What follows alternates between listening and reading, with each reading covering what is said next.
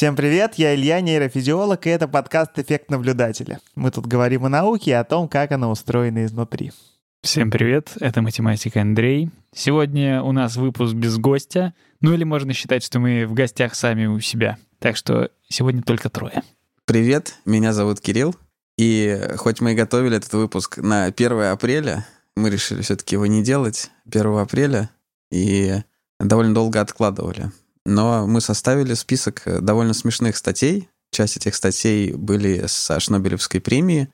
Кажется, может быть забавно и интересно их обсудить. Поэтому сегодня мы будем говорить про Шнобелевскую премию, но в целом можем повторить такой формат и рассказать какие-то другие веселости, если вам зайдет. Я расскажу немного про Шнобелевскую премию, потому что я, кажется, единственный, кто меньше смотрел статьи, но больше посмотрел саму премию и само вручение. Я хочу тут отослать к выпуску про нефть, к подкасту «Время и деньги», где Андрей Аксенов рассказывает про семейство Нобеля и скорее про нефть, чем про Нобелевскую премию.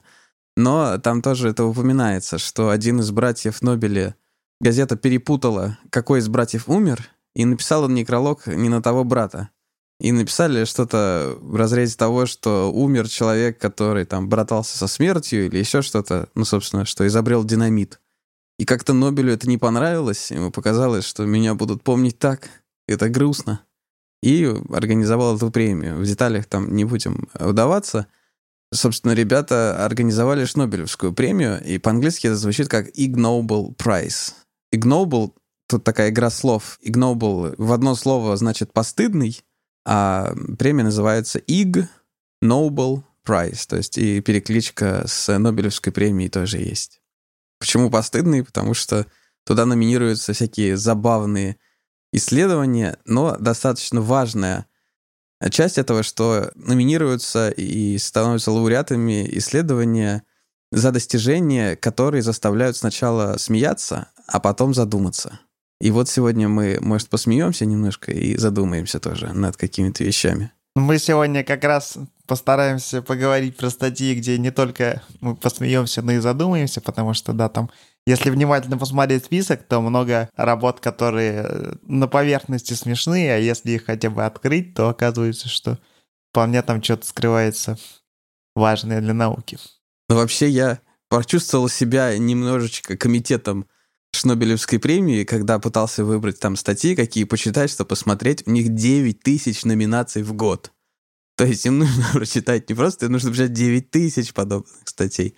Но это довольно забавно. Сейчас мы перейдем уже к, к матчасти, потому что на Нобелевскую премию там может номинировать непосредственно Шведская Академия Наук и могут действующие Нобелевские лауреаты выдвигать. Или еще какие-то общественные движения национальные. А кто выдвигает на Шнобелевскую? Все желающие или только комитет сам отбирает? Тут смешная у меня есть цифра. 10-20% примерно это самономинации. Да? Мне тут стало интересно, то есть насколько человек можно лишь срежиссировать Шнобелевскую премию. Ну, то есть можно как-то так придумать довольно смешное исследование, при этом которое имеет смысл специально под Шнобелевскую премию и самономинироваться. Хотя почти никто не выигрывает из тех, кто ну, в целом довольно сложно выиграть 9 тысяч номинаций, а там выдается буквально мизер. Ну, там есть такие работы, которые действительно кажется, что человек специально хотел Шнобелевскую премию выиграть. Да, другие работы при этом... Вот тогда, наверное, это было смешно для некоторых работ, а сейчас как будто это общее место. Например, вот статья про эффект Даннинга-Крюгера. Ну, это такое общее место, это в университетах преподают. А глядишь, раньше было смешно. Ну вот, хорошо призадумались. Еще забавная тоже деталь такая, что, оказывается, перед тем, как номинанта наградить и вообще сказать, что этот человек там номинирован и получил премию, они с ним тайно связываются и дают возможность э, отклонить эту великую честь получения Шнобелевского приза. Не знаю, если человеку как-то стыдно и, или что. А, я еще думал, там потому что на сайте всегда написано, кто из авторов исследования присутствовал на вручений, в общем-то, почти все премии кто-то приезжает и получает, то есть не то, что это что-то прям такое постыдное, часто люди, ну, тоже смеются так как-то, да, ха-ха, мы вот тут изучили, почему у дятла голова не болит или что-нибудь такое, ну ничего, потом приезжают и вручают. А там же причем всегда в каждой церемонии участвует три, по-моему, настоящих нобелевских лауреата, да, вручают эту премию? Да, премию э, вручают нобелевские лауреаты — И премия, собственно, что это такое? Это тебе дают приз. Приз такой обычно DIY, self-made. Вот в том году, в котором я смотрел, там был какой-то бумажный стаканчик, к нему был приклеен кейс от телефона, и что-то еще, в общем, какая-то такая вот инсталляция. И выдается бумажка, что ты молодец, ты получил премию, подписанная тремя нобелевскими лауреатами, что, мне кажется, довольно круто. А, еще в тот год, по-моему, эту традицию прекращают, я не уверен, но выдали 1 триллион долларов, по-моему, зимбаб... Зимбабвийских. зимбабвийских, да. Потому что в связи с тем, что у них инфляция, это меньше доллара все в целом стоит. Там еще у них же, я не знаю, на той церемонии ты смотрел, это было, у них там есть традиция запускать бумажные самолетики, да, Да, в зал. да. И я читал, что у них там есть какой-то чуть ли не Нобелевский лауреат, у которого официальное звание хранитель Шнобелевского комитета, и у него почетная обязанность после каждой церемонии по залу ходить и собирать эти бумажные самолеты. Да-да-да. Смешно, что один раз он не смог присутствовать, потому что ему вручали Нобелевскую премию. Немножко расскажу так атмосферно, как это выглядит, потому что у меня смешанные чувства по поводу этой премии. Можете представить себе любой актовый зал. Вы были там в своем университете, в своей школе, вот, ну, побольше такой большой актовый зал, и там э, проводится капустник, где вы там своим классом придумывали какую-нибудь сценку, и за ночь до этого, естественно, и слова там вы не очень хорошо помните, и все такое. Вот примерно так это и выглядит, только участники — это Нобелевские лауреаты и все такое. То есть в целом это очень миленько, но иногда ощущение, что тебе немножко стыдно за происходящее на сцене. Но в целом очень все мило и по-домашнему. Туда приглашают нобелевских лауреатов, и, по сути, все довольно последовательно. То есть оглашают премию, выходит человек, который получает премию, и кратенько рассказывает о том, о чем его премия, что они поняли. Кто-то там в стихах поэму сочинил и рассказал. И перед началом премии ведущий сказал, что те, кто говорят дольше положенного, их будут останавливать. И выходит миленькая девочка, мисс Светипу, девочка, которая капризным голосом кричит «Пожалуйста, прекратите, мне скучно! Пожалуйста, прекратите, мне скучно!» И так останавливает. Но я только одного видел, кого она остановила. Может быть, я промотал какие-то премии, которые она еще останавливала, но вот она останавливала ребят, которые доказали, что если есть пиццу, то это продлевает жизнь и вообще улучшает всякое самочувствие, но пицца должна быть обязательно итальянская и сделана в Италии. Ну, там, судя по всему, просто это индикатор того, что ведется соответствующий образ жизни, что это классическая итальянская диета, средиземноморская. Илья про это может сказать, что это один из, наверное, лучших вариантов питания вообще. Так что солнышко, ветер, хорошая погода и средиземноморская диета явно делают жизнь лучше. Но тут не открыли они, конечно, Америку. Причем церемония это проходит не где-нибудь, а сначала она в MIT проходила, а теперь в Гарварде, по-моему, да? Да, вроде так. Но в целом все выглядит так очень по-домашнему. Вышли ребята, что-то там повеселились, кто-то что-то сказал. Исследование, которое мне вот показалось так... Мне было неудобно. Вот это конкретно прям, я подумал, как-то неудобно за людей. Женщина, которая... Я так понял, что в детстве она была где-то недалеко от Чернобыля, как я понимаю. В общем, она как-то была связана с последствиями Чернобыля, и много травмы, много плохого было причинено организмом за счет того, что вдыхали зараженные частицы. И она думала, как бы сделать так, чтобы была маска в доступности быстро. И придумала, в конце концов, когда увидела, как ее ребенок в ее бюстгальтер, значит, играет, как будто это маска. Она подумала, точно, это же маска. Можно из этого сделать хороший фильтр себе и товарищу. И она прямо на церемонии, значит, снимает с себя бюстгальтер, надевает на себя и на какого-то из соседей, который явно не был готов к этому.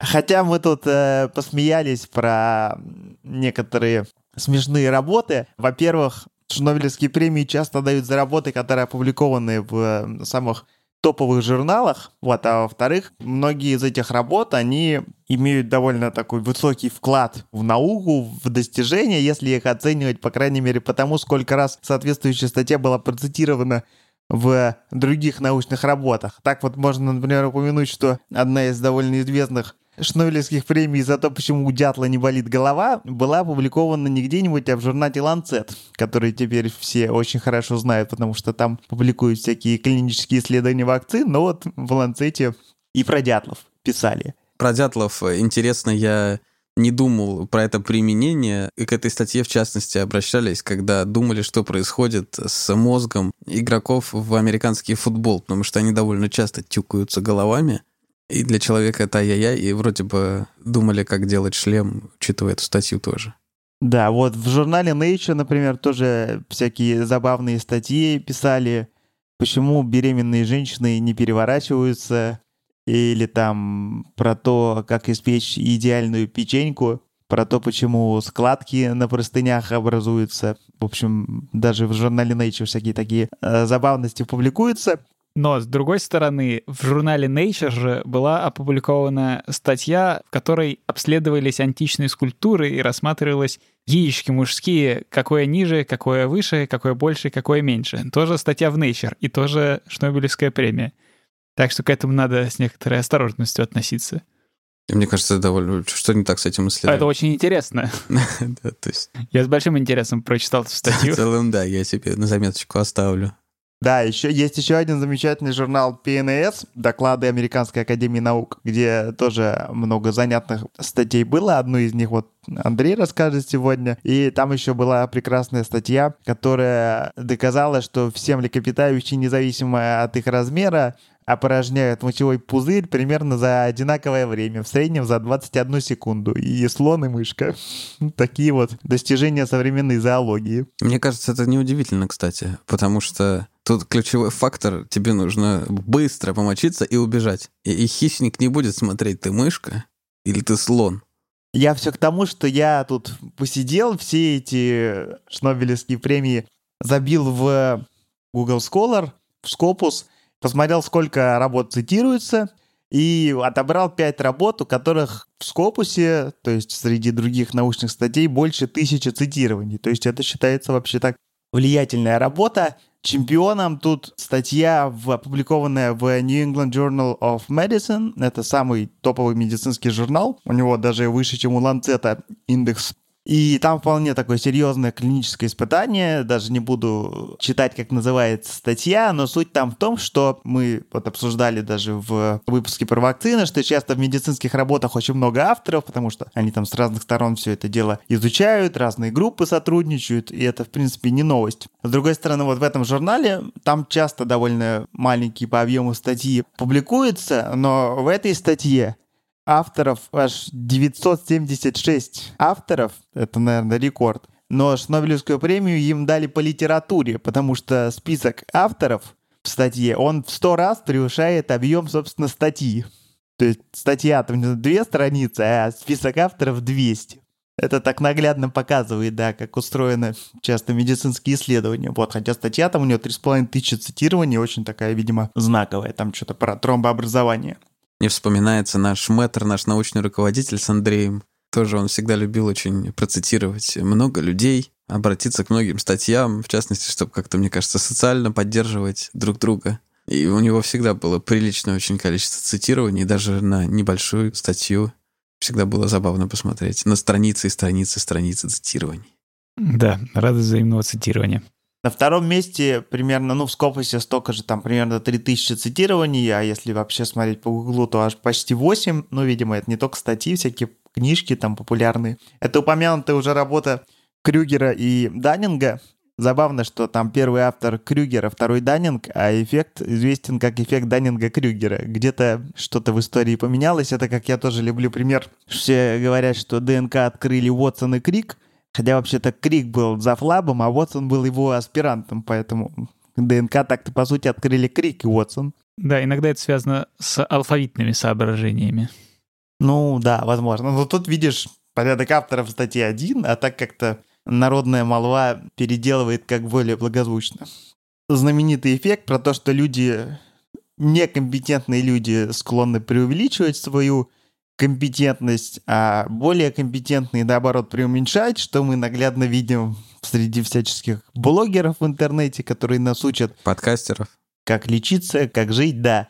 У Максима Каца, кстати, есть очень подробное видео про эффект Даннинга-Крюгера, а в статье, собственно, они там опросили довольно большое у них было количество испытуемых, И действительно, там такая люди, которые, ну, как они сами оценивали, насколько они правильно, там были у них тесты на логику, и в среднем люди примерно одинаково оценивали, насколько они правильно отвечают, 60-70%. Там у них два на, на координатной плоскости два графика, то есть субъективная оценка, она примерно не меняется, она такая прямая, горизонтальная, а объективная оценка, она идет по диагонали. Поэтому она слева занижена, у тех, кто некомпетентны, они думают, что они молодцы, а те, кто отвечают правильно, они, наоборот, занижают свои результаты. И это тоже проблема всяких наших коллег-популяризаторов науки, что кажется, что да, что я там знаю, это типа все знают, это же все элементарно.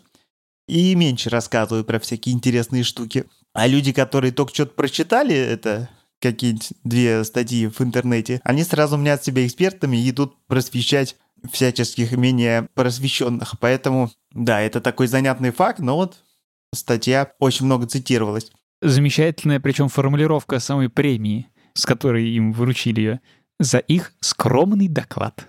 Вот, еще одна статья, тоже там у нее 2000 цитирований в Scopus, э, замечательная, она не такая уж смешная, вполне серьезная. Исследователи брали лондонских таксистов, клали их в томограф и смотрели, как у них разные структуры мозга устроены. Потому что известно, чтобы стать лондонским таксистом, ты должен сдать экзамен, когда тебе говорят э, любой случайный адрес в Лондоне, а ты его сразу же показываешь пальцем на карте. То есть можете себе представить, сколько улиц и домов в Лондоне, которые ты э, должен знать наизусть. Поэтому лондонские таксисты — это такие очень уважаемые э, в Лондоне люди. Вот, и их клади в томограф и обнаружили, что гиппокамп — это область мозга, которая за ну, вообще за память, в том числе за пространственную память, отвечает, что он у них действительно увеличен.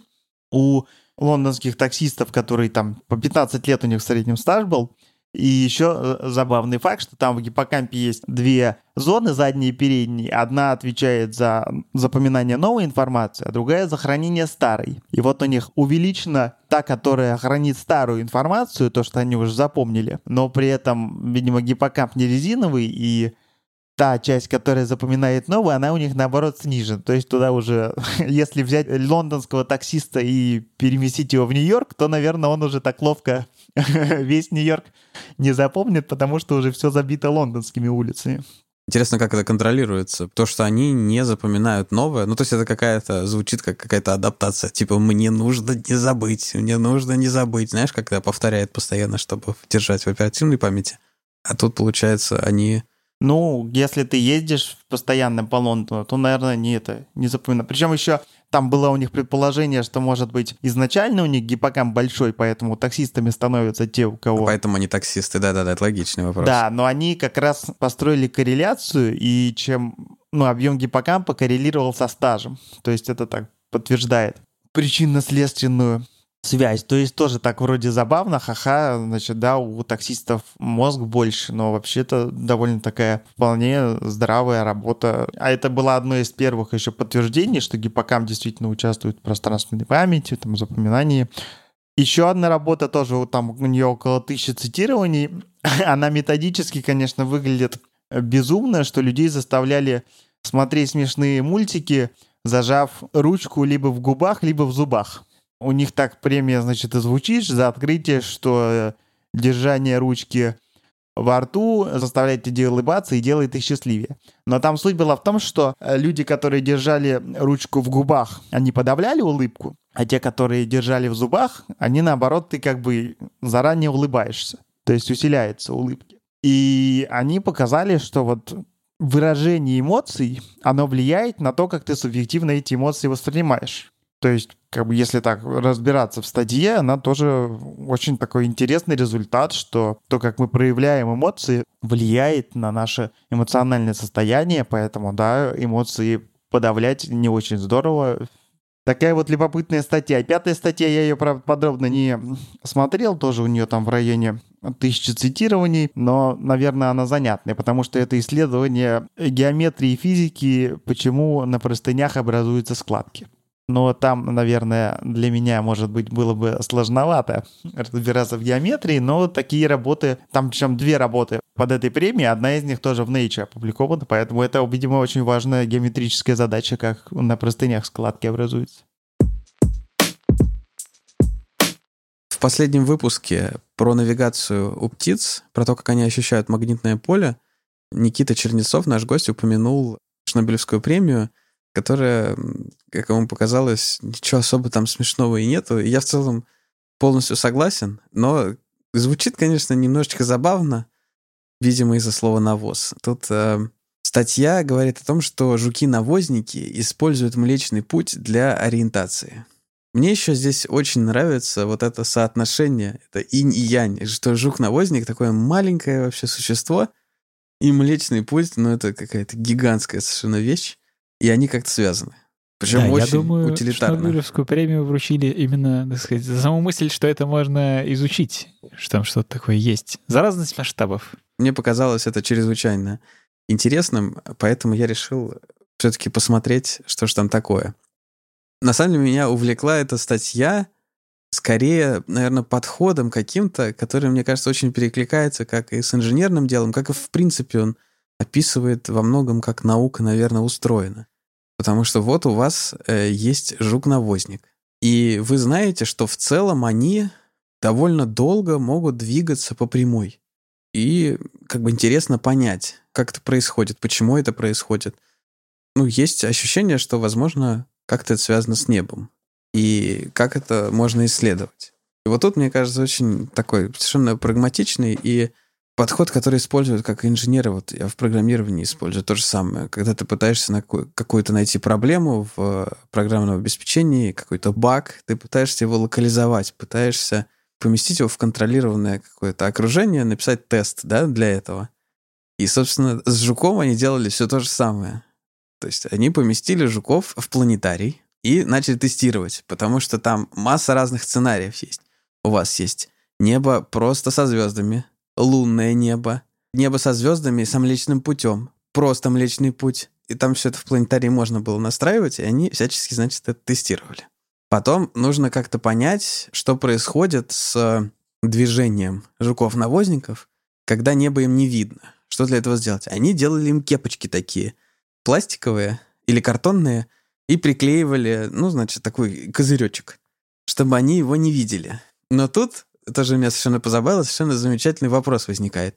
А может, эта кепочка влияет?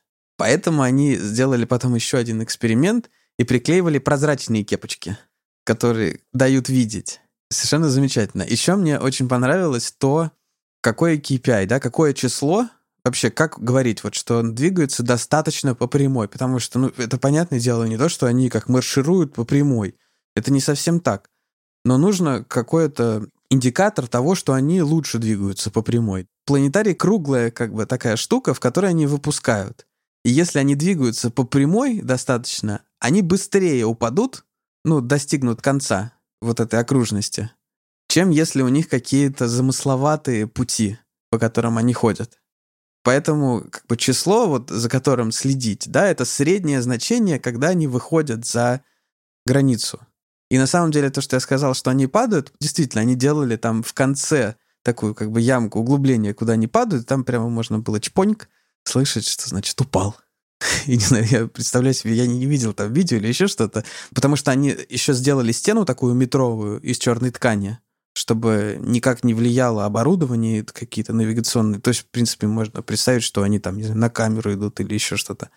Они как-то убрали это с зоны их видимости, и я так понимаю, что сидел кто-то, не знаю, секундомером просто сидит человек, значит, за этой занавесочкой, ну, я себе так представляю. И вдруг слышит чпок, он такой чик, упал один. И вот они исследовали, и очень забавные тоже картинки. Ну, то есть круг, который олицетворяет вот эту арену, по которой ходят жуки, и их треки обозначенные, и прям четко видно, что когда звездное небо видно, там все достаточно прямо. А когда не видно, там уже такие клубочки, ниточки, как-то они там плутают. Они снимали сверху этих жуков. Там совершенно четко показано, там достаточно большие отклонения. Я не буду сейчас в цифры вдаваться, но достаточно значимая разница того, насколько лучше они и прямее ходят, если им видно звездный путь, э, Млечный путь. Вот. И мне показалось это очень интересно, и это действительно описывает многие вещи, то есть э, и в тестировании программного обеспечения, и, в принципе, в постановке эксперимента ты пытаешься как бы воспроизвести какой-то случай в очень контролируемом окружении, потому что тебе часто нужно там что-то подтюнить, задать какие-то конкретные там начальные условия, еще что-то. И вот у тебя есть жук-навозник, планетарий. Если вы представили, это тоже это примерно такого же масштаба, как Млечный Путь навозник. Навозников в целом, что это какая-то гигантская штука, что планетарий. Я представляю, как они писали заявку в планетарий. Чуваки, пустите нас погонять жуков-навозников. Или заявку на грант, что дайте нам денег, мы хотим навозников погонять в планетарии. Да, они пишут, что большое спасибо, все очень с большим пониманием очень отнеслись в планетарии, совершенно помогали. Мне кажется, им тоже было весело. Я совершенно уверен, что работники планетария такие, а, канале, какая интересная штука. Да, ну, в общем, мораль, что они даже смешные с виду исследования, там много чего можно найти, по крайней мере, методически, потому что, ну, основная задача вообще любого исследования, это вот у тебя есть там десяток, два десятка факторов, и ты пытаешься как-то убрать все факторы, кроме одного какого-то, который ты хочешь проверить. Тут явно большая работа проведена и подготовительная, и экспериментальная. Ну хорошо, тогда, видимо, теперь я. Вообще неудивительно, что очень много, я не знаю, большинство, ну, очень много Шнобелевских премий вручается по каким-то около биологическим исследованиям, наверное, потому что они действительно там много еще можно сделать забавного про дятлов, про жуков-навозников. Кстати, это вот не вошло в финальный выпуск с Никитой, но мы упоминали в выпуске с Артуром Переваловым про магнитное поле Земли, что собаки тоже испражняются по магнитным силовым линиям, за это тоже дали Шнобелевскую премию. Так что вот, да, магнитное поле Земли очень и всякая навигация очень мила сердцу Шнобелевского комитета. Но это, на самом деле, довольно важная история, потому что, судя по всему, большое количество животных и, и всех остальных живых существ на Земле чувствуют гораздо больше, чем мы. Чувствуют магнитные поля, как-то ориентируются по небу. При этом он не то, что там секстантом, он стоит и ориентируется. Он э, действительно чувствует, видимо, это как-то зашито, да? И, наверное, это другие ощущения.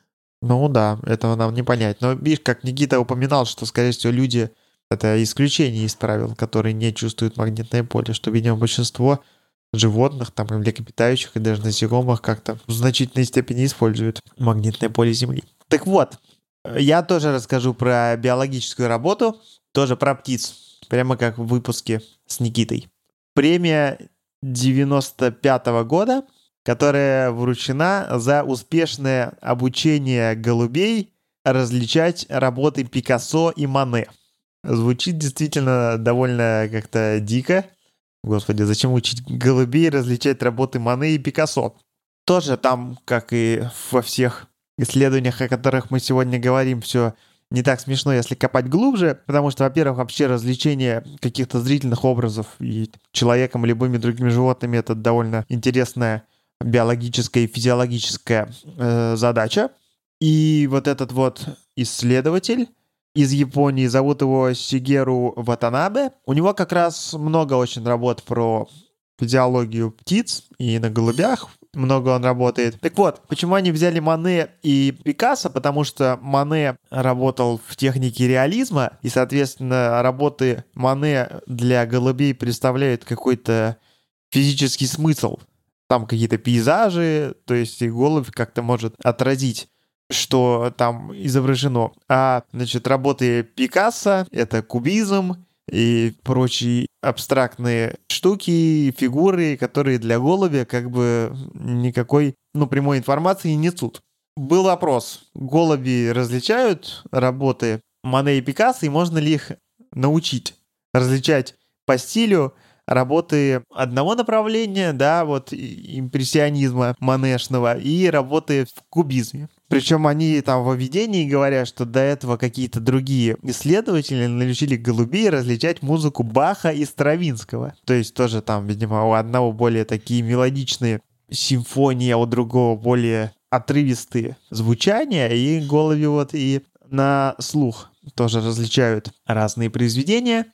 Э, соответственно, методически там есть стандартная такая штука, называется камера Скиннера, когда сажается голубь в ящик, и у него есть э, рычаг, на который надо клюнуть, и тогда открывается доступ к кормушке с зерном. И вот у голубя есть пищевая мотивация, он клюет, и ему если правильно он клюнул, дают еду. Они взяли сначала, отобрали у каждого автора, у Мане и Пикассо, сделали по два набора из 10 картин. Тренировали их э, различать э, работы из выборки Мане от работы из выборки Пикассо. И обучали вот пока 90% правильность ответов они не достигли. Они оговорились, что при обучении они Мане и Пикассо одинаково различали, то есть изначально у них не было какого-то предпочтения, что хотя Мане это как бы более реалистичное изображение, обучаются они нормально. А дальше они делали другую уже тестовую выборку тоже, соответственно, Мане и Пикассо по три новые картины каждого. И смотрели, может ли голубь экстраполировать в работу то, что он знает, что это работы Мане, сможет ли он экстраполировать и отличить их от других работ Пикассо. Голуби работы отличали, а дальше вопрос был, собственно, как они это отличают, по каким параметрам они учатся различать разные работы. И они, как вот мы только что про жуков говорили, стали варьировать методику, чтобы сфокусироваться на каких-то отдельных факторах, которые они проверяли. Сначала они проверили фактор цвета, то есть потому что цвета все-таки у импрессионистов и у кубистов совсем разные. И они взяли и показали все просто в черно-белом цвете. И оказалось, что нет. Черно-белые работы тоже голуби отличают Мане от Пикассо, поэтому дело не в цвете. Потом они говорят, хм, импрессионизмы же там все такое как бы размытое, такие нечеткие какие-то контуры. Давайте все просто в расфокусе покажем, и тогда границы будут везде нечеткие. Показали Пикассо и Мане в расфокусе, тоже не влияет, тоже различают они даже несфокусированные работы. И тогда они решили, может быть, как-нибудь расположение объектов на картине влияет. И они показывали работы отзеркаленные и перевернутые сверху вниз. И вот здесь оказалось, что для Мане отзеркаленные перевернутые работы они снижают, то есть они, они все еще раз, их различают, но хуже различают. А для Пикассо, так как они там непонятно что, какие-то фигуры геометрические, что знает что, тут и эти треугольники, как сколько с головы на ноги не переворачивай, голубям все без разницы. Поэтому для Пикассо такие какие-то пространственные преобразования не влияли. А дальше они пошли, решили, ну хорошо, Мане и Пикассо это здорово, давайте попробуем еще следующий шаг экстраполяции сделать, и будем не только различать Мане от Пикассо, а будем различать разных импрессионистов от разных кубистов. Вот, они добавили э, работы импрессионистов Сезана и Ренуара и Делакруа. Оказалось, что да, голуби, э, которые отличали Мане от Пикассо, они также отличали Мане и от Сезана, и от Ренуара. Делакруа немного хуже, но тоже различали. Мне стало очень интересно, можно ли их использовать, отличит ли они подделку от оригинала. Представь себе, вот это действительно тест. Это вам не вот этот ваш радиоуглеродный анализ, вот это все, детский сад.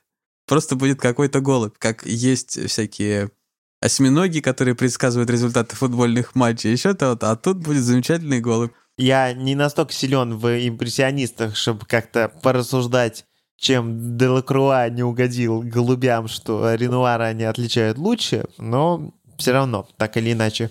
Вот, а та партия голубей, которая тренировалась на Пикассо, они отличали не только Пикассо, но также других кубистов Матисса и Брака тоже они различали. То есть это внутри стиля тест происходил. Они брали там чисто импрессионистов, там чисто кубистов, и среди них э, проводили похожий тест. Не-не-не, они именно, ну, разных кубистов от разных импрессионистов. Внутри вроде я не знаю, сравнивали они внутри э, Ренуара и Делакруа. Наверное, это уже голубям было бы сложновато, но вот... Вот интересно. Суть в том, что они могли категоризировать настолько, что даже если их учили на Мане, и они отличали Мане от Пикассо, то они могли отличить не только Мане от Пикассо, но и там Сезанна, Ренуара и Делакруа от Пикассо. То есть они как-то формировали в голове категорию импрессионисты и могли отличать ее от другой категории кубисты. Хотя, как, в общем-то, и предполагалось, импрессионистов им э, категоризировать было проще, чем кубистов, потому что все-таки кубисты это совершенно для них искусственная такая какая-то ну, не искусственная, но неестественная группа. и не очень понятно. Она не соотносится ни с чем реальным, но все-таки достаточно отличается, чтобы даже голуби... Нам как-то всегда кажется, что голуби — это ну, самые тупые птицы, но нет. Вот с голубями просто удобно работать в экспериментальных условиях. И голуби, вот они, может, для нас и тупые, но вот я не уверен, что каждый из вас так вот Матисса отличит от Делакруа. А голубь может, вот, почувствуйте себя глупее голубя. Да, потом они, у них там еще был второй эксперимент, где они искусственно просто разделяли картины разных художников и называли это псевдокатегоризацией тоже. То есть способность категоризации у голубей достаточно на высоком уровне, выше, чем кажется. То есть нам, ну, смешно, ха-ха, Мане Пикассо, но там вывод был важный, что способность голубей как-то визуальные стимули складывать по разным коробочкам у себя где-то в голове, она оказалась выше, чем до этого предполагалось. Вот и эта группа, как я сказал, вот она бы много у них работ по зрению голубей, и они не остановились, и эта вот работа была 95 -го года, а в 2001 они повторили тот же фокус с различием Ван Гога и Шагала. Там уже сложнее, как мне кажется, да? Ну, да, возможно. Они тоже там различали и в черно-белом, и они еще пробовали, частично закрывали половинку, разную половинку, правую половину, левую половину, верхнюю половину, нижнюю половину тоже это на голуби на такую уловку не поддавались. И они еще делали в этой работе мозаичное преобразование. Они разбивали на ячейки разной ширины. И как-то я вот не понял в деталях, но как-то, видимо, заблюривали или что-то, ну, размывали, что знаешь, как в пикселях. И вот тоже до какого-то момента они различали при вот такой вот мозаичном преобразовании, а когда уже совсем там были большие ячейки, уже тогда ломалась у них работа. И тоже еще одна работа у них 2001 года. Они сравнивали, как голуби различают фотографии и картинки других людей и голубей.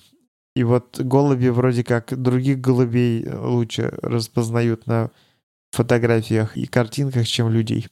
Такие вот дела. То есть вполне там не, это не разовая у них была акция, они подробно голуби изучают. Подумалось, какой может быть следующий шаг, если помните, несколько лет назад были в моде приложения типа Призма, которые делали стайл трансфер, перенос стиля, и можно было им скормить две картинки и сказать, вот перерисуй вторую в стиле первой. И можно было там себя в стиле «Звездной ночи» Ван Гога перерисовать или еще как-нибудь в стиле фотографии Макарон.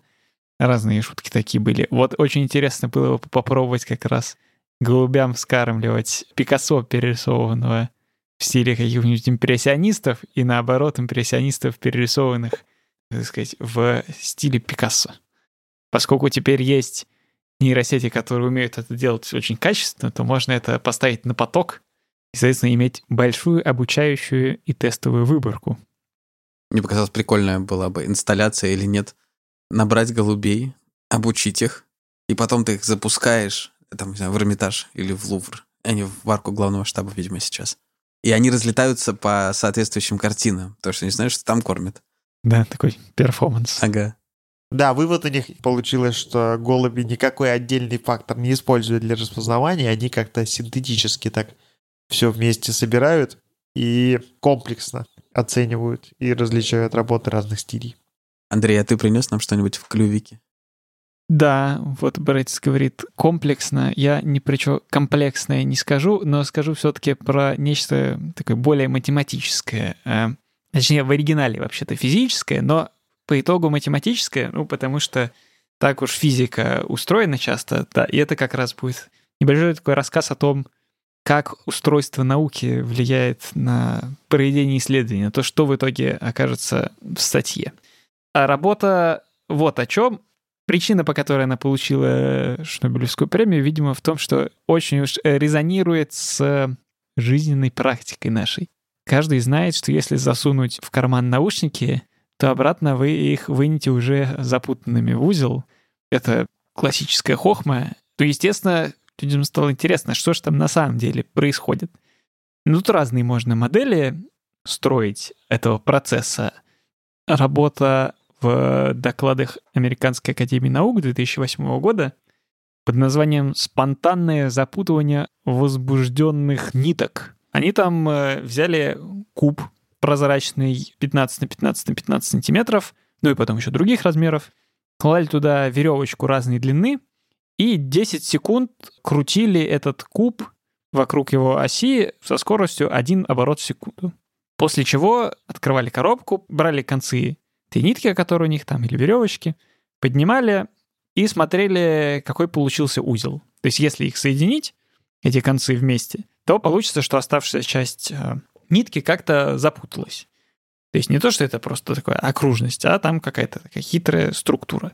И оказалось, что действительно вот этих 10 оборотов хватает для того, чтобы нитка запуталась. И дальше они, собственно, изучали, какие именно узлы получаются, при какой длине э, этой веревки и так далее. Ну, понятно, что если веревка совсем короткая, то с ней ничего не произойдет. Она будет просто как единое целое скатываться по стенке этого кубика, который вы вращаете, и ничего не произойдет. Кроме того, просто поскольку она не как попала гнется, есть у нее какая-то жесткость, она как там пружинит или что-то, то, понятно, совсем мелкая не запутается. А с другой стороны, если слишком длинная веревка, то она просто в такую спиральку скрутится, упрется в края ящика, в котором вы крутите, и тоже как бы дальше ничего не будет происходить. А вот посередине самое интересное происходит. Там происходит какое-то заузливание, то есть конец этой э, веревки один, он начинает как-то обматываться вокруг э, других частей этой же самой нити, которые рядом с ней находятся. И выяснилось внезапно, что если потом распознать узлы, которые получаются, это, в принципе, можно по фотографии распознать и посчитать, то выясняется, что там никакие попало узлы получаются, а в основном так называемые простые узлы. Простой узел — это математическое понятие, но очень простое. Если вы берете обычную веревку и просто завязываете в ней самый обычный узел, а потом берете и еще раз завязываете узел, и у вас получается вроде как на одной нитке два узелка. Вот это узел непростой, потому что у него есть как бы две отдельных заузленных части.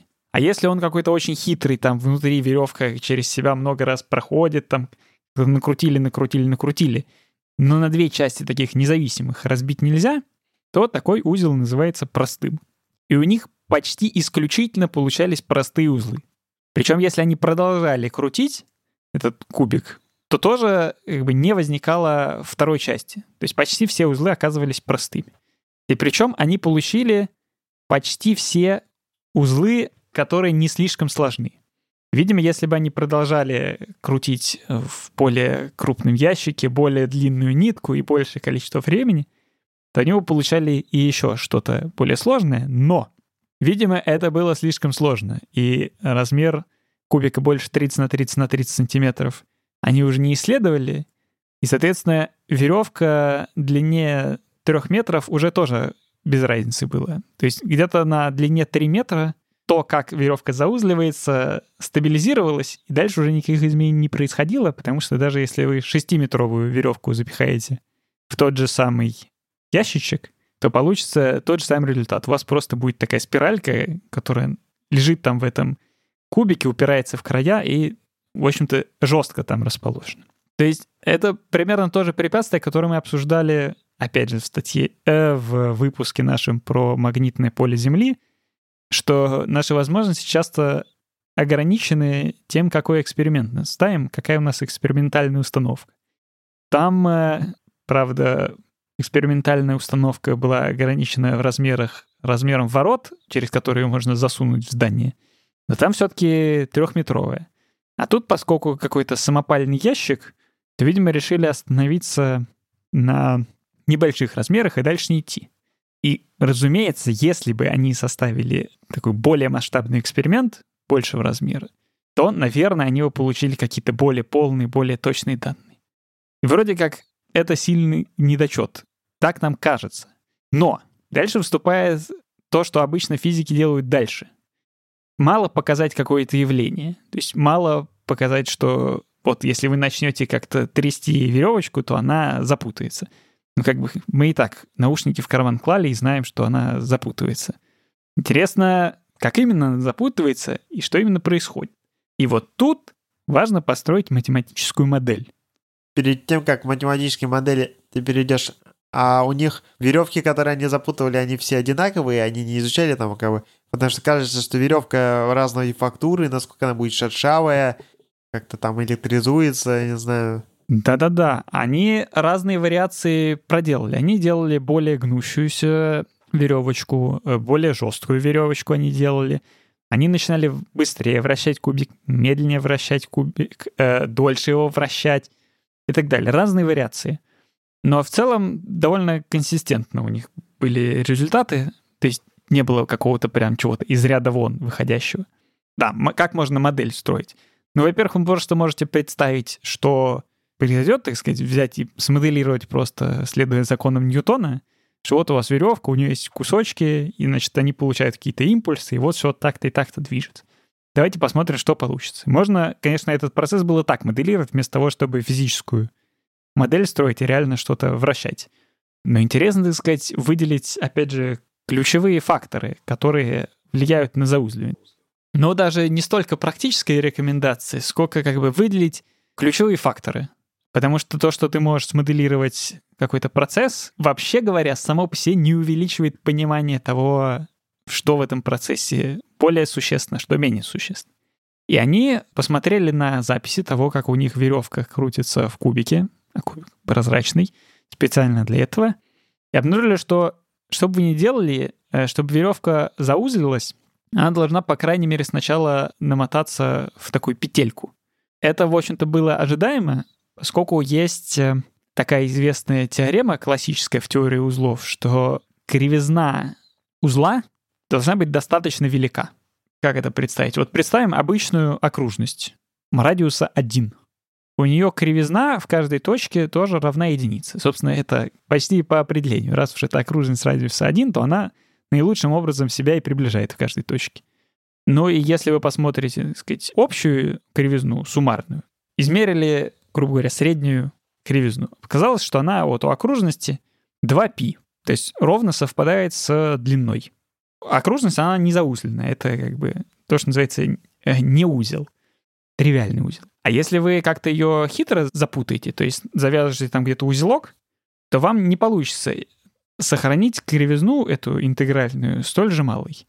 И оказывается, что минимальное значение — это 4π. То есть вы, по крайней мере, два оборота должны сделать, чтобы у вас появился узел. Иначе не получится. Ну и это подсказало им, что действительно, чтобы произошло заузливание петли, один кусок этой веревки должен пролегать рядом с другим, чтобы было чему об что заузливаться. Ну и действительно, когда вы завязываете узел, вам надо сначала один кусок веревки к другому поближе принести. Ну и, соответственно, они решили, что, наверное, это можно трактовать, что конец веревки свободный начинает обматываться в процессе вокруг э, других частей этой нити, которые рядом пролегают. Ну и поскольку последовательности разные обматываний не могут быть легко распутаны, надо обратно вытаскивать примерно в том же порядке, в котором вы запутывали, то, наверное, это и есть причина, по которой оно формирует узлы. Сказано, сделано, написали программу, которая применяет вот примерно это. Применяет случайные такие вот продевания свободного конца между э, другими нитями. И выяснилось, что уже эта модель простая очень хорошо предсказывает э, распределение того, какие именно узлы получаются. А они действительно проделали существенную работу, они все эти свои узлы, которые у них в коробочке образовывались, вынимали, фотографировали и распознавали. Есть э, таблица узлов, узлов до какой-то сложности. Ну и, как водится, выяснилось, что сложные узлы образуются реже, а простые узлы чаще. Но это было как бы ожидаемо, а оказалось, что та простая модель, которую они придумали, почти в точности воспроизводит то, что наблюдается в эксперименте. Удивительно, что то, что они наблюдали в эксперименте, масштабируется естественным образом в зависимости от изменения условий. Одна и та же модель очень хорошо описывает сразу разные начальные условия. И то, какую мы нитку берем, и то, какой мы кубик берем. Хотя, казалось бы, нам изначально могло бы показаться, что очень сильный результат будет зависеть от того, какую именно нитку мы берем, и какой именно кубик, и как именно его вращаем. Казалось, что нет, вот простые соображения позволяют описать, что именно там происходит. Но для того, чтобы к этим простым соображениям прийти, надо было сначала поставить довольно утомительный эксперимент. Ну, представьте, надо каждый раз аккуратно кидать нитку, чтобы у нее начальное положение было таким случайным, квази-случайным. Потом крутить 10 секунд, потом аккуратно доставать, потом выложить на столик, э, сфотографировать, распознать узел, посчитать, какому узлу оно соответствует по этим таблицам. Тоже непростая задача, состоящая из многих шагов. А ответ в итоге простой. Мне очень напомнила эта статья. Там есть еще другое исследование, которое тоже вроде бы было награждено Шнобелевской премией по поводу того, как ребята разварили яйцо. То есть они брали сваренное яйцо, и потом его крутили много-много-много. Ну, то есть, что происходит на самом деле, когда мы варим яйцо? У нас есть белки, такие длинные ниточки, то же самое. И когда мы нагреваем, они там спутываются, связываются и становятся таким плотным чем-то, э, белком. И по идее можно было бы это распутать. И оказалось, что это действительно можно распутать. Нужно привнести какую-то энергию в систему, но если мы будем их там подогревать дальше, то оно просто изжарится. Но оказалось, что если их крутить довольно быстро, то действительно можно разварить яйцо и обратно его вернуть в жидкое состояние. Точнее, белок яйца. Но по сути там внутри тоже ниточки, которые крутят, и они там распутываются. Да, то есть можно внести не только беспорядок, но и порядок обратно. Я уж не знаю, считать ли заузливание веревки образованием какого-то порядка и сложности или наоборот внесение беспорядка. Это вопрос к физикам и к философам. Так, ну вот мы подробно три статьи обсудили. Вообще, конечно, там такое количество исследований, что сложно было выбрать три. Очень хочется еще про какие-то, может быть, упомянуть хотя бы вскользь. У нас у каждого есть фавориты. То меня совершенно повеселило исследование. Может быть, оно повеселило меня, но это для людей, которые участвовали, не очень смешно-то вообще. О том, что вообще, как правильно делать колоноскопию, чтобы пациент не взорвался. Оказалось, что это достаточно большая проблема, потому что вот в самом начале, когда их начали делать, э, колоноскопию, то есть вы засовываете, значит, что-то такое длинное и темное место. И довольно узкое. Ни черта не видно. Поэтому хочется сделать пошире, и туда добавляют газ, чтобы немножко расширилось. Раньше добавляли вот первый, они довольно быстро перестали это делать, они добавляли кислород. Плюс там уже, в принципе, живет метан. Но поскольку хоть глаз выколи, вообще темно, туда нужно еще источник света добавить. Источник света в те времена довольно сильно нагревался. В общем, они быстро поняли, что кислород — это плохая мысль. И что, у них реально кто-то взорвался? Ну, это реальные кейсы, да. То есть э, было неприятно кому-то очень. Ну, ты представь, ты добавляешь кислород, метан, ну и спичку. Рискованные ребята. Мне еще очень понравилась работа, где зоологи наблюдали за шимпанзе и посетителями зоопарка и установили, что э, шимпанзе дразнят посетителей примерно с такой же частотой, как посетители дразнят шимпанзе. Работа называется «Спонтанные межвидовые имитации между шимпанзе и посетителями зоопарка». В принципе, наверное, ожидаемо. Про отношения между людьми и животными там еще была замечательная статья в 2002 году, как а, в условиях ферм в Британии страусы пытаются проявлять брачное поведение по отношению к людям. А страус — это здоровая птица вообще. Вообще довольно мощная. Я бы не хотел, чтобы за мной приударил страус. Потому что отбиваться от него, прямо скажем, нужно быть подготовленным. Да, но, кстати, в 2003 году Чернобыльскую премию получила работа под названием «Курицы предпочитают красивых людей». С курицами, может, как-то побезопаснее. Так, определение, что значит красивый? Видимо, Для кого? В соответствии с соответствии- человеческими оценками. Да, там они с каким-то студентам давали, по-моему, на оценку, и выбор куриц коррелировал с выбором. Ну, тут, знаешь, можно по-другому вы- вывод сделать. Возможно, просто вкусы студентов сильно похожи на вкусы куриц. Но мы не осуждаем. У меня сож- нет, нет. Пусть растут все цветы. Да, вот как я говорил, что много таких биологических, зоологических работ, что блохи, которые живут на собаках, прыгают выше, чем блохи, которые живут на кошках. Или коровы, у которым дают имена, дают больше молока, чем безымянные коровы. А, у меня еще есть фаворит. Какой-то доктор в течение 50 лет как минимум дважды в день щелкал пальцами на одной руке, но не щелкал на другой. И через 50 лет сказал, вам все врут в школе, никакого артрита от этого не развивается. Он прощелкал пальцами не менее чем 36 с половиной тысяч раз. Ну, это, конечно, забавно. Но вообще для статистической какой-то нам нужно больше таких людей.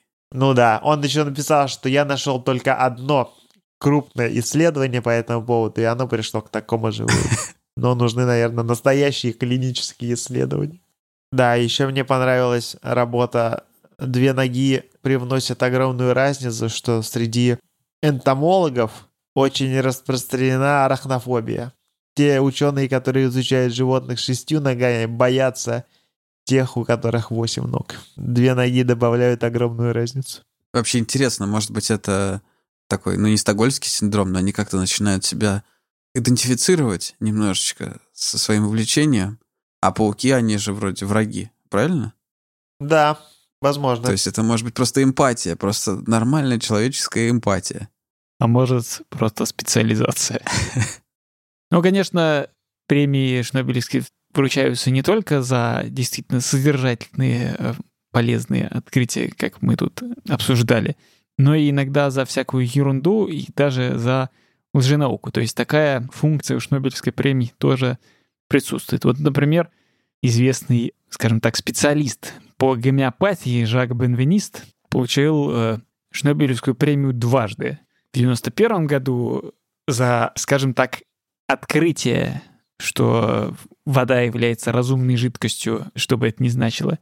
И в 98 году за то, что не только вода, как утверждалось им, имеет память, но также, что информация, которая это, есть, может передаваться по телефонным линиям и по интернету. Короче, заряжать банки с водой перед телевизором. Как. Да-да-да. В точности так. Так что тут э, Шнобелевская премия выступала таким как бы политическим актором в некотором роде, высмеивая гомеопатию. Но это не единственный случай, конечно, когда Шнобелевская премия была получена дважды. Джозеф Келлер, известный прикладной математик, получил Шнобелевскую премию 2. Это в 99 году за вычисление, как сделать э, носик у чайника так, чтобы с него не капало. И в 2012 году вычисление сил, которые действуют в хвостике из волос, как он именно э, движется. Но вообще Джозеф Келлер очень известный математик, действительно. Он э, лауреат научной медали Академии наук США за 88 год. И, что еще более почетно, премии Вольфа за 97 год, которая по почетности вообще сравнима с Нобелевской премией. И есть еще один, конечно, абсолютно уникальный случай, когда один ученый получил и Шнобелевскую, и Нобелевскую премию.